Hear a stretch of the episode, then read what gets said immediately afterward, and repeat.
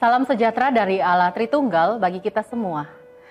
Saudara, hari ini kita akan merenungkan bersama satu ayat firman Tuhan dari Yohanes 14 ayat 1. Janganlah gelisah hatimu, percayalah kepada Allah, percayalah juga kepadaku. Saudara yang dikasih Tuhan, keputusasaan atau rasa putus asa merupakan salah satu pencobaan yang sering dialami oleh manusia – saat berhadapan dengan rasa putus asa tersebut, ada kalanya kita perlu untuk menghadapinya dengan kelemah lembutan, tetapi ada kalanya kita membutuhkan ketangguhan dan kekuatan. Namun apa pun cara yang kita gunakan dalam menghadapi rasa putus asa, satu hal yang pasti hal itu tidak bisa ditoleransi dan dibiarkan.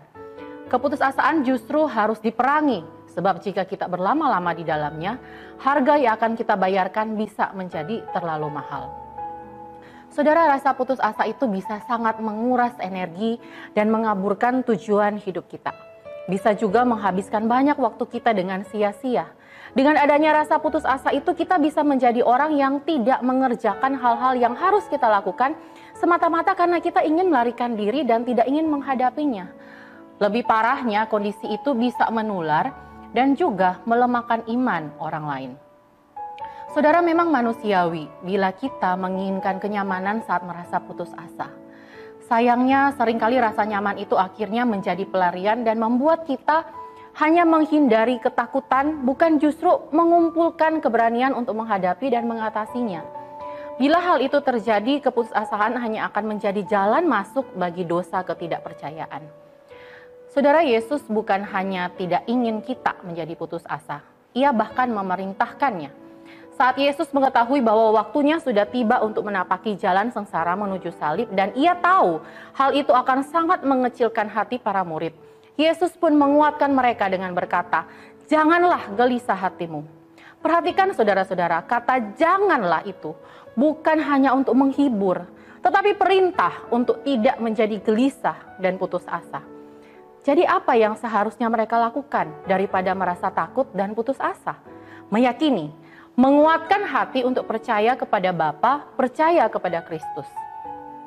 Perintah yang sama juga diberikan kepada setiap kita pada zaman ini yang sering kali juga harus berhadapan dengan berbagai kondisi yang sangat bisa menimbulkan rasa putus asa.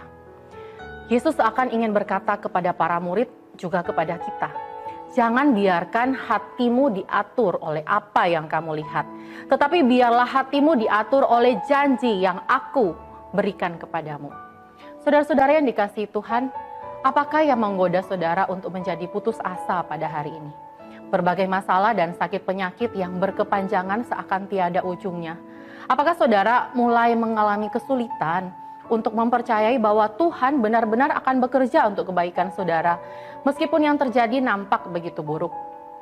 Bila hal itu yang saudara-saudara mulai alami, maka inilah saat yang tepat untuk melawan, berjuang, bukannya mencibir atau bahkan menciut dan melarikan diri.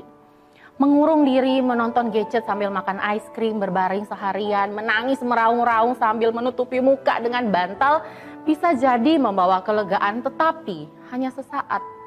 Saudara justru perlu bertindak untuk mengeluarkan penghalakan apa pun bentuknya supaya saudara bisa bernafas dengan lega. Saudara-saudara perlu berjuang untuk hidup. Bila perlu, mintalah bantuan seseorang yang dapat dipercaya Kemudian dapatkan dorongan keberanian berlandaskan iman terhadap janji-janji yang telah Allah sampaikan dalam firman-Nya. Sebab segala sesuatu yang ditulis dahulu telah ditulis untuk menjadi pelajaran bagi kita. Supaya kita teguh berpegang pada pengharapan oleh ketekunan dan penghiburan dari kitab suci. Sebab siapakah yang akan memisahkan kita dari kasih Kristus? Penindasan atau kesesakan atau penganiayaan atau kelaparan atau ketelanjangan, atau bahaya, atau pedang? Tidak ada.